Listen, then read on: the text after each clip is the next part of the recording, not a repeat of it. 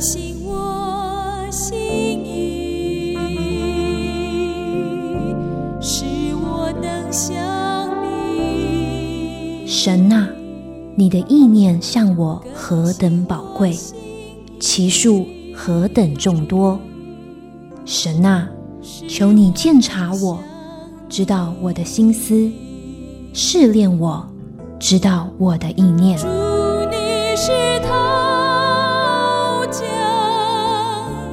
欢迎收听由徐坤静牧师为您主持的《清醒的心》。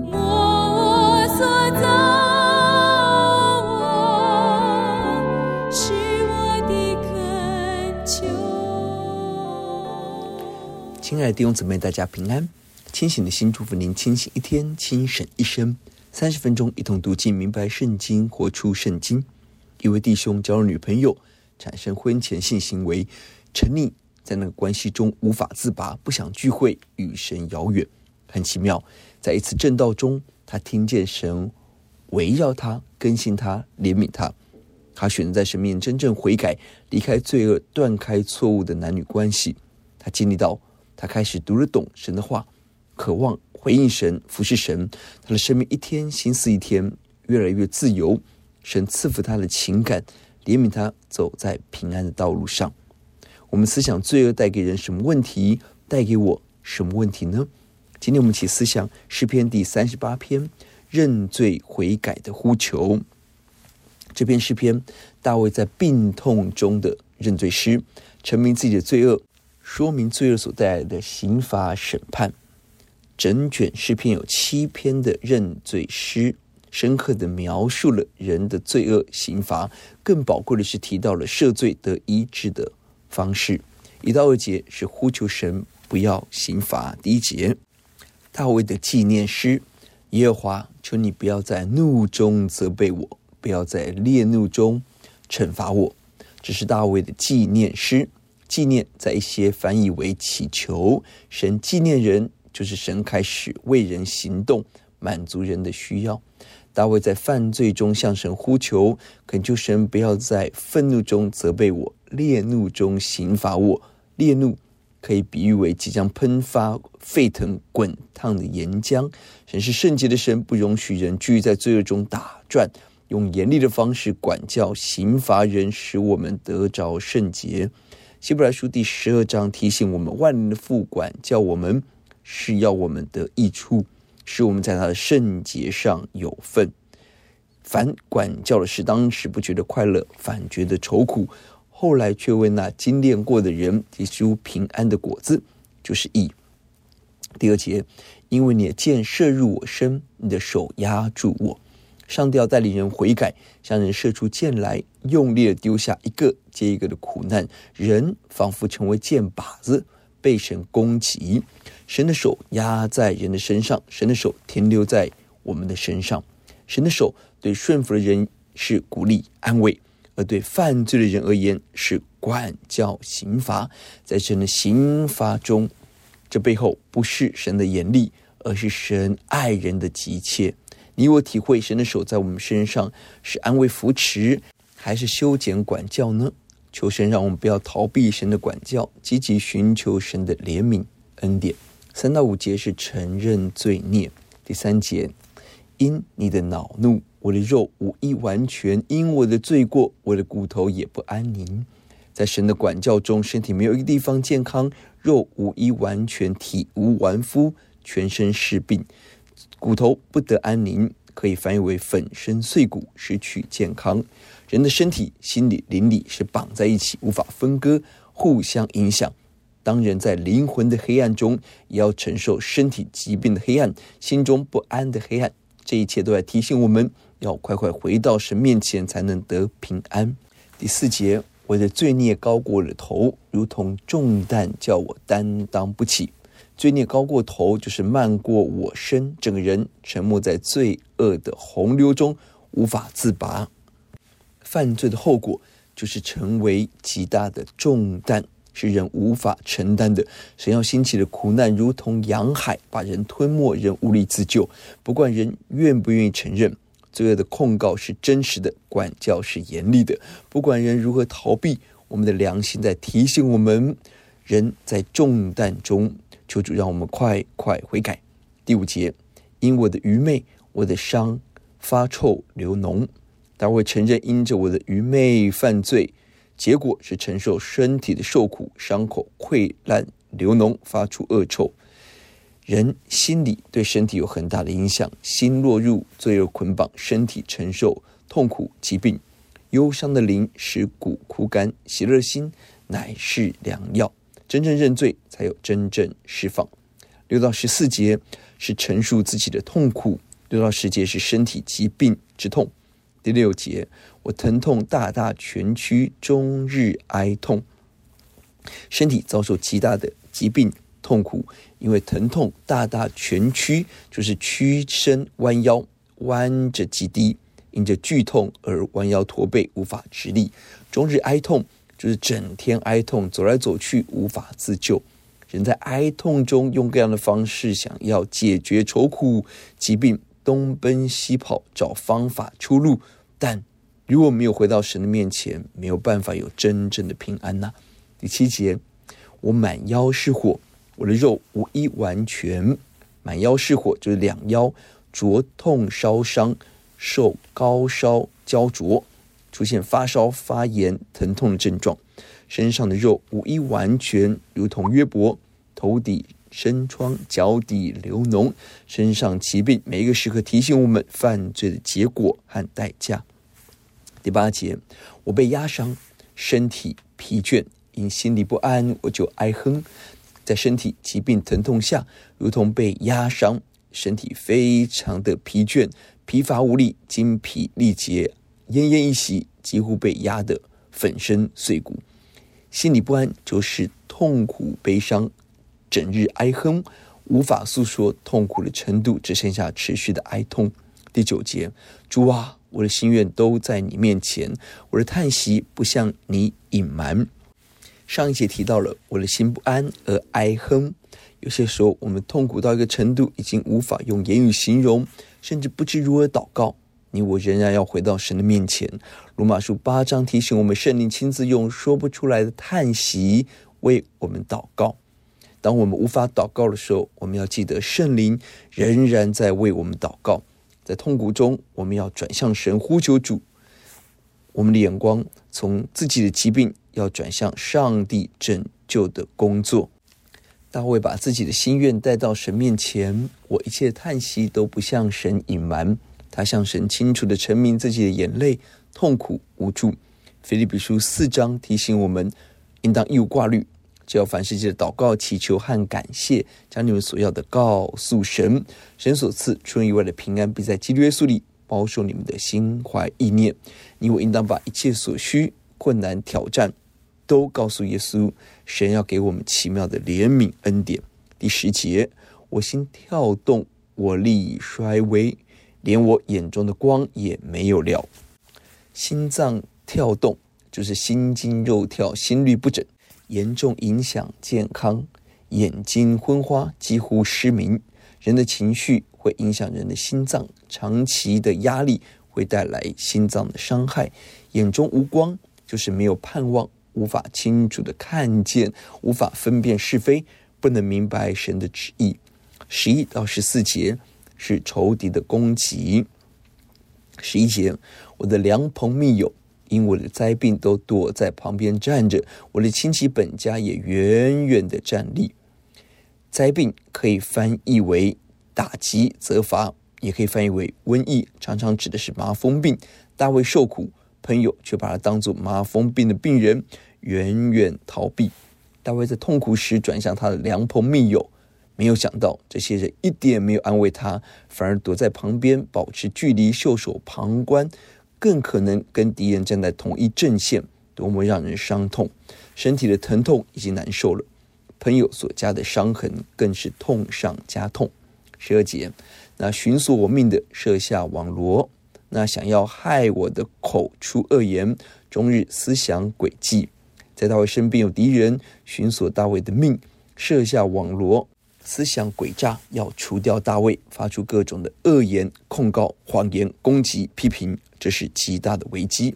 大卫腹背受敌，内外遭受极大的挑战，内心有罪恶软弱，外在有敌人控告，这是一个大危机时刻，更是要大大转向神的时刻。十三节，但我如聋子不听，像哑巴不开口，我如不听见的人，口中没有回话。大卫面对敌人各种恶言诡计，心中有苦说不出，好像聋子哑巴，不能为自己伸冤，为自己说话，保护自己，无法防备敌人的攻击。耳朵听不见，口中说不出，这种苦闷压力极其沉重。我们思想，我们的生命是活在平安中，还是沉重中？我们有什么样的罪还没有向神认干净呢？有段时间，我们思想申报，为了话语提醒。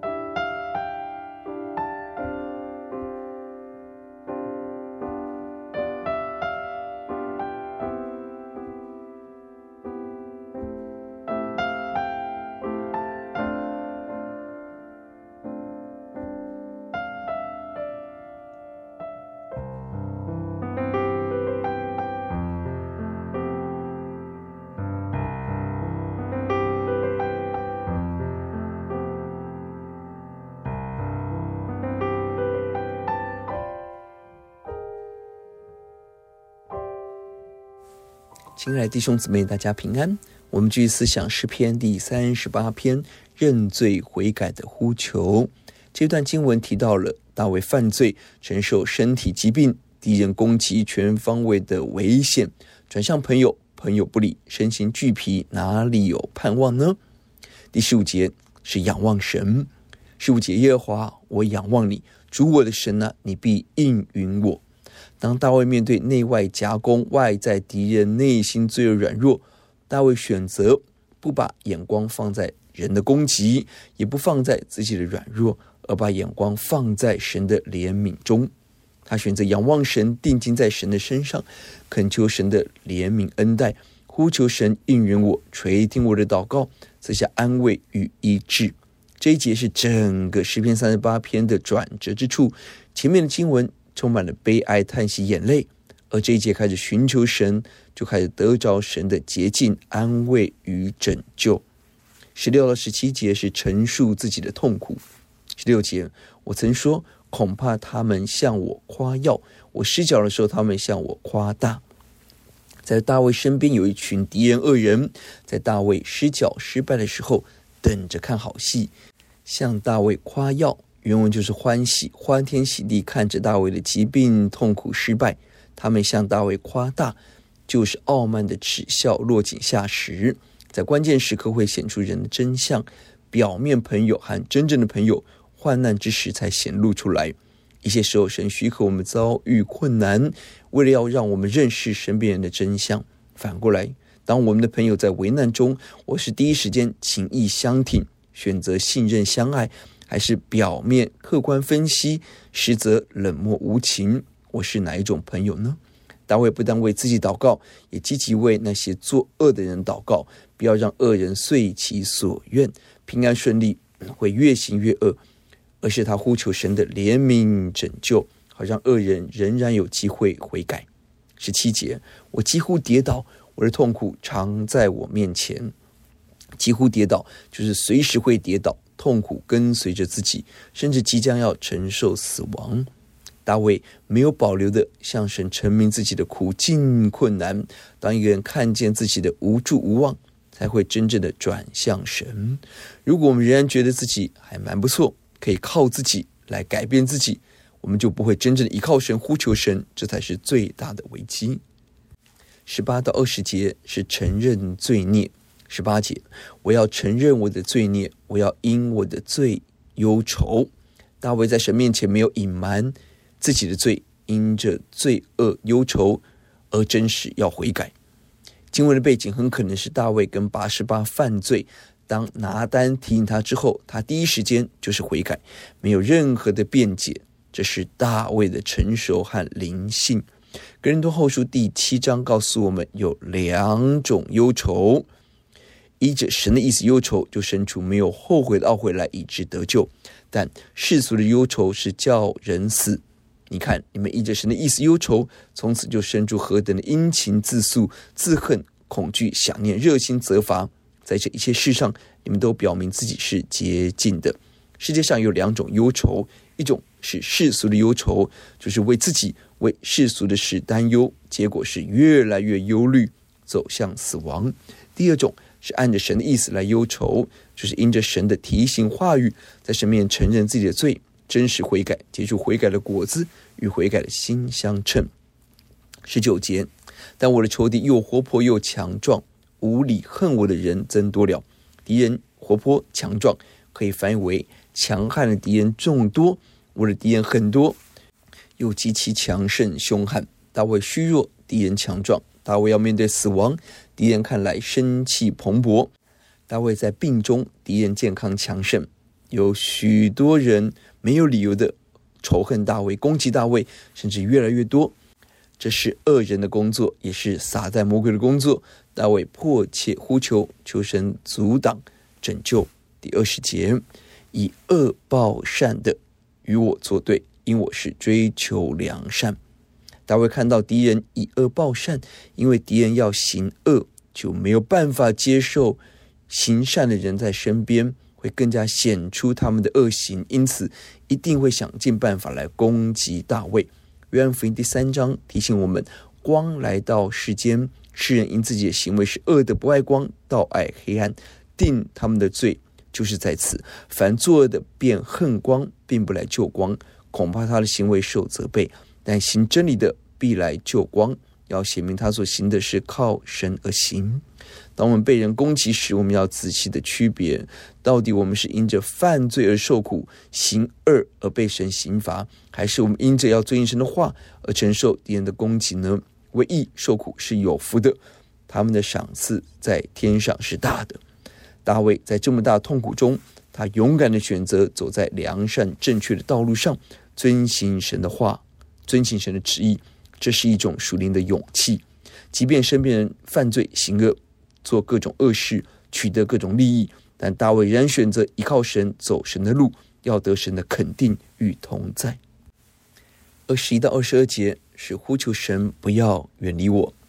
二十一节，耶和华，求你不要撇弃我，我的神啊，求你不要远离我，拯救我的神啊，求你快快帮助我。这篇诗篇最后，大卫向神发出三个呼求：第一，求神与我同在，不要撇弃我，不要丢弃我。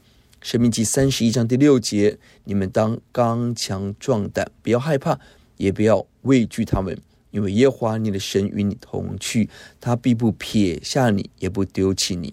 神不断应许我们，神不会丢弃我们，不会撇下我们。不管，即便面对强大的敌人，面对很多的艰难，我们仍然要依靠神，刚强壮胆，不要害怕，不要恐惧，要迫切的呼求神与我们同在。马太福音第一章二十一节提到了，你将要生一个儿子，你要给他起名叫耶稣，因他要将自己的百姓从罪恶里救出来。二三节，童女怀孕生子，人要称他的名为以马内利，翻出来就是神与我们同在。耶稣的名字是拯救，要把我们从罪恶中救出来。他的名字是以马内利，就是神与我们同在。从创世纪到启示录，从创造的起点到新天新地，神都答应我们要与我们同在，这是神宝贵的应许，我们要紧紧抓住神的应许。第二，求神靠近我，不要远离我，不要掩面不看我，不要向我收回你的圣灵。诗篇五十一篇，大卫的祷告：不要丢弃我，使我离开你的面；不要从我收回你的圣灵。我们的神答应我们不会离开我们，不会把他的圣灵收回。神要施行怜悯。诗篇三十四篇，耶和华靠近伤心的人，拯救灵性痛悔的人。雅各书四章第八节，你们亲近神，神就必亲近你们。有罪的人呢、要洁净你们的手；心怀恶意的人呢、要清洁你们的心。当我们伤痛时，灵性痛悔，在神面前认罪悔改，远离罪恶。洁净我们的手，清洁我们的心。当我们亲近神，神答应我们会亲近我们，这神给我们的宝贵应许。第三个呼求是求神快快帮助我，就是站在我这一边，站在我身边，加给我力量，赐下拯救和怜悯。在约书亚记第五章，约书亚征战之前，神的使者向他显现，他问：“你是帮助我们呢，是帮助我们敌人呢？”他回答说：“不是的，我来是要做耶和华军队的元帅。”神提醒我们，神不是帮助我们，更不是帮助敌人，神是要做元帅，率领我们。今天我们呼求神的帮助，不是利用神满足我的私欲想要，而是恳求主改变我们的心，让我们有神的爱、耶稣的眼光、耶稣的可想急切，跟随大君王耶稣的脚踪，走在正确平安之路。要节是第二十节，以恶报善的与我作对，因我是追求良善。在认罪后，大卫清楚看到为什么他受这么多的攻击，除了自己的罪恶以外，另外是恶人的兴起。恶人为什么要攻击？因为我们追求良善，寻求什么是对的事。我们要分辨自己的罪与别人的罪，不要一昧的把责任推到别人的身上，仿佛自己没有错；也不要背着别人的错误、别人的问题。要看清楚自己的责任，悔改；看清楚别人的责任，祷告、教导。人为什么会反对耶稣福音呢？因为自己所行的是恶的，不能容许别人行正路。呼求主，让我们愿意为行善受罚，不要因行恶受罚。求主怜悯。我们思想，我的悔改是情绪性的，还是有实际的行动呢？今天我的生活是否有些问题是因着我的犯罪软弱造成的呢？我当如何改变呢？我们来祷告，赞美主耶稣。我们虽然有许多的软弱、黑暗、自我中心，甚至在罪恶中承受神的管教、敌人的攻击，但我们仍然相信神没有离开我们，不会撇弃我们。神仍然要怜悯我们、更新我们。当我们认罪悔改、转向神、呼求神，要经历神的赦罪，得着洁净与更新。祷告、仰望，奉耶稣的名，阿门。我们有一句话。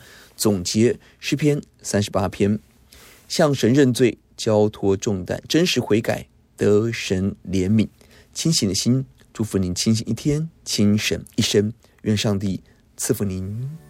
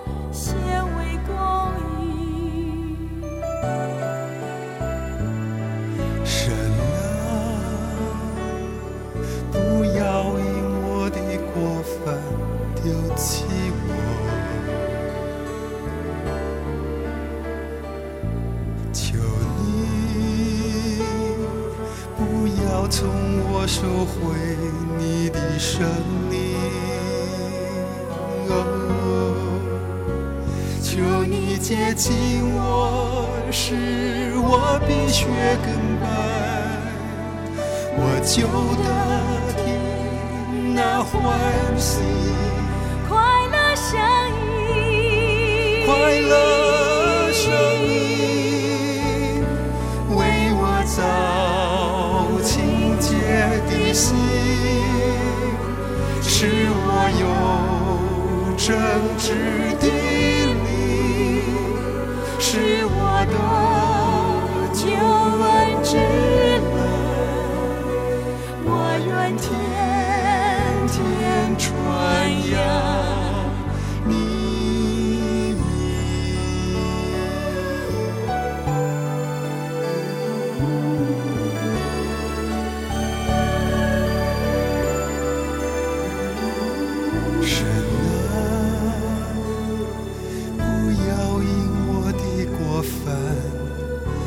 痴狂